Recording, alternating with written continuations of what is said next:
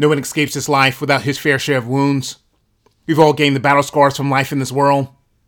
But it's often through these wounds that we also discover our greatest ministry. Becoming wounded healers and caring for others where we once bore our deepest wounds.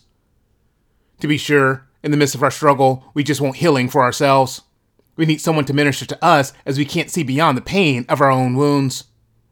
And often, those who help the most are those who've gone through a similar struggle. It's like we speak the same language of understanding, and their story gives us hope that this can be done, that healing is possible.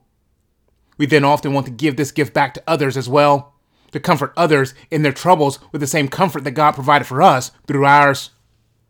Sometimes this is helping others through the exact same issues we've worked through ourselves.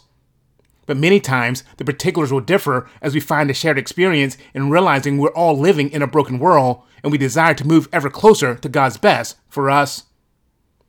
Either way, we don't have to waste our pain, as our wounds can become our ministry. Of course, we have to continue our healing journey ourselves, not letting the shame of our past wounds keep us from ministering to others in their time of need. It's tempting to hide our scars and pretend we've not suffered.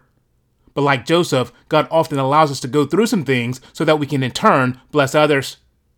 This is not always formal or explicit. Sometimes it's just a passing comment or knowing look that makes someone's day and brings healing to their souls. In the end, allow your wounds to serve a greater good, becoming a wounded healer and ministering to others where you were once wounded yourself.